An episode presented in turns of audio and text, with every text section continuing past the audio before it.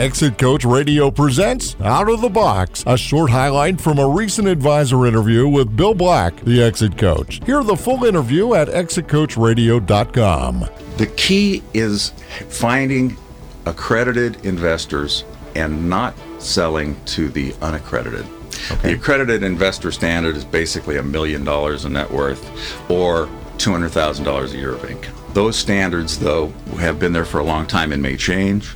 That provides a very, very broad audience for these companies. So they're when they go through angel groups locally, they can see hundreds, but actually thousands of investors are out there chomping at the bit to climb onto a really good startup company.